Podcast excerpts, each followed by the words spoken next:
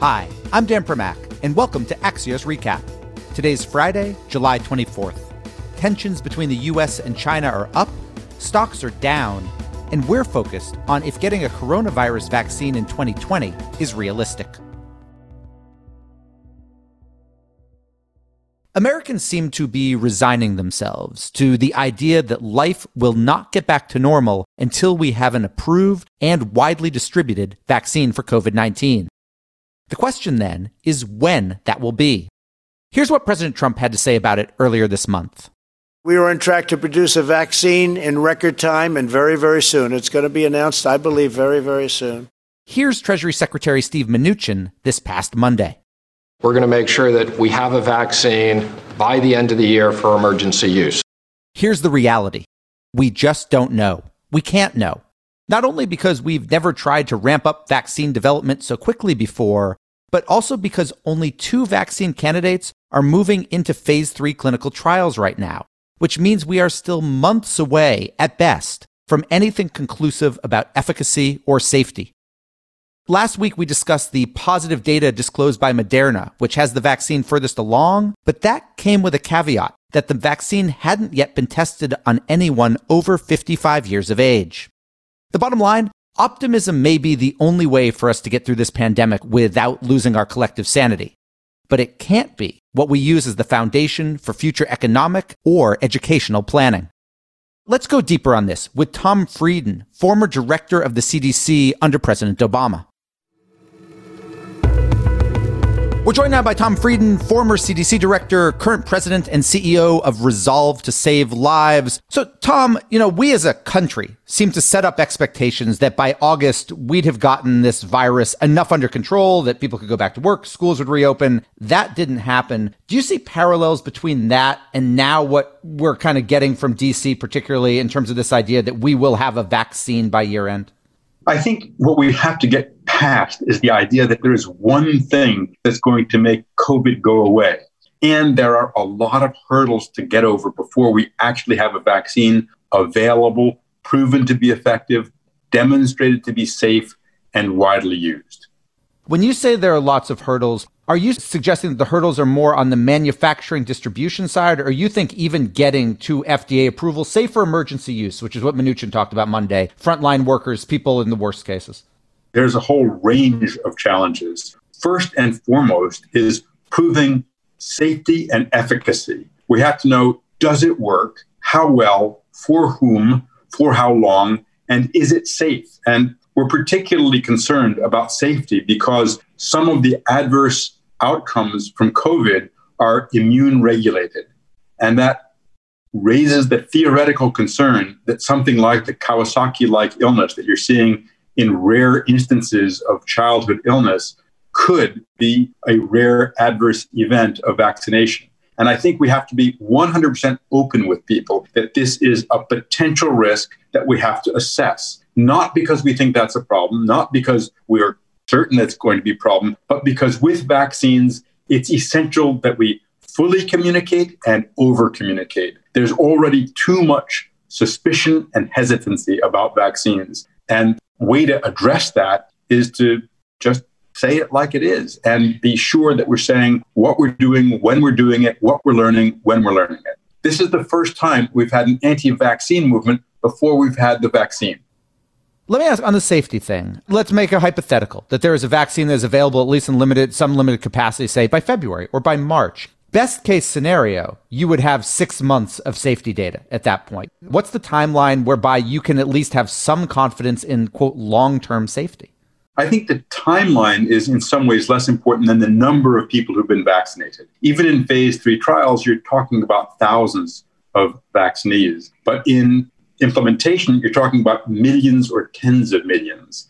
And with that, you may see adverse events either possible or actual that you would not see in a smaller number of studies. But I think we have to step back and say, Yes, absolutely. It's encouraging. I'm cautiously optimistic. We have, over the past few weeks, growing information that there's a good immune response, at least among some people, at least for some amount of time, to natural infection. And we have several different vaccine candidates showing promising results in phase one, phase two trials. So I'm cautiously optimistic that we'll get a vaccine that works. Furthermore, because there's so much money being put into it and because our technology is better, I think it's possible that we'll be able to produce large numbers, but a lot can go wrong in that production process.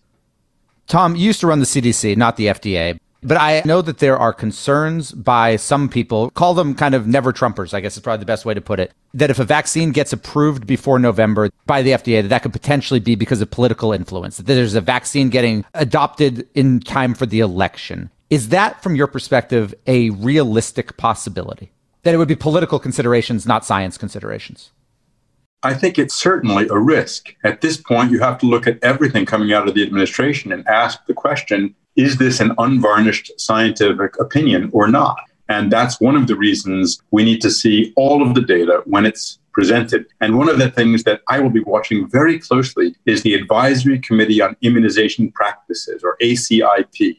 ACIP is the most important body in the country to assess the safety, efficacy, and recommendations of vaccines. It's actually the best way it's done anywhere in the world. You have parents, doctors, immunologists, scientists, public health people, industry as an observer, all involved in that committee. So you get the best possible information and the best possible recommendations. That's what leads to our childhood vaccine schedule. And that's the body that needs to assess and recommend on this vaccine.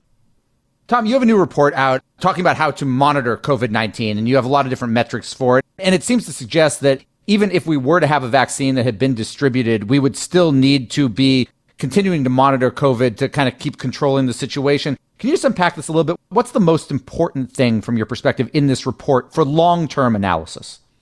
We do not have in the United States a clear view of what the risk is in each state and community and of how well each state and community are responding.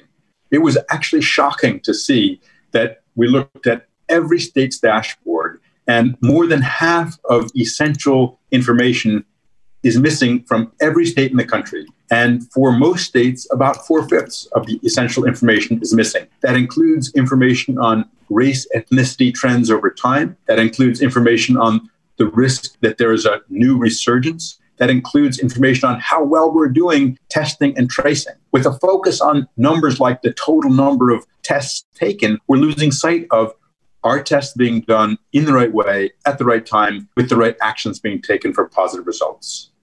Tom, final question for you. If there is a vaccine, whether that be in December or January or February, and you can get it at your local Walgreens, will you take it? I think if there's enough vaccine to provide for essential workers and particularly healthcare workers first, and it's demonstrated to be safe and effective, I'd be delighted to get vaccinated.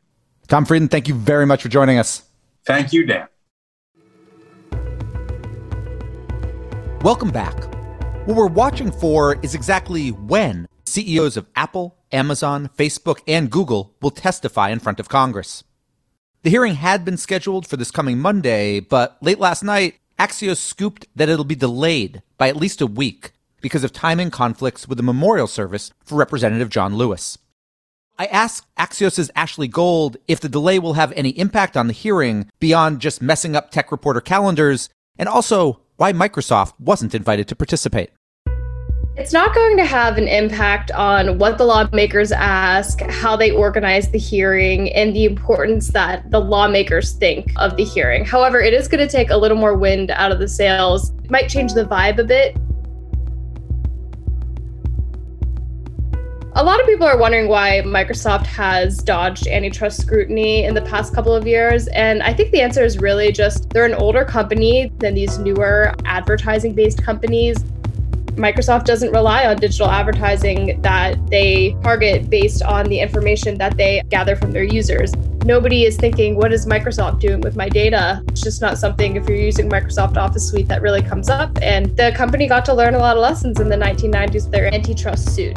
They learned to work with rivals. They became a more mature company. And as the social media giants took over, they just had a different DNA and it's, it's kind of shielded them from today's conversation. Today, we're also watching Goldman Sachs, which has settled a key part of its massive fraud scandal with the country of Malaysia, in which some now former Goldman Sachs bankers had been accused of helping Malaysian financier Jho Low steal from the country's sovereign wealth fund. Under terms of the deal, Goldman will pay Malaysia $2.5 billion in cash, plus guarantee Malaysia receive at least $1.4 billion from international asset seizures. Why it matters is that this deal sets Goldman up to settle with U.S. authorities. As for Jho Low, well, he's still at large. Finally, you'll have to wait a bit longer to go to the movies. AMC, the nation's largest cinema chain, has pushed back reopening plans it had planned to have most of its North American locations open by the end of July, but now that's mid to late August. Subject to change again, of course. Don't worry, we will all get to see Tenet somehow, somewhere, eventually. For today, we're done. Big thanks for listening. And to my producers, Tim Shovers and Naomi Shavin, have a great National Tequila Day. And we'll be back on Monday with another Axios recap.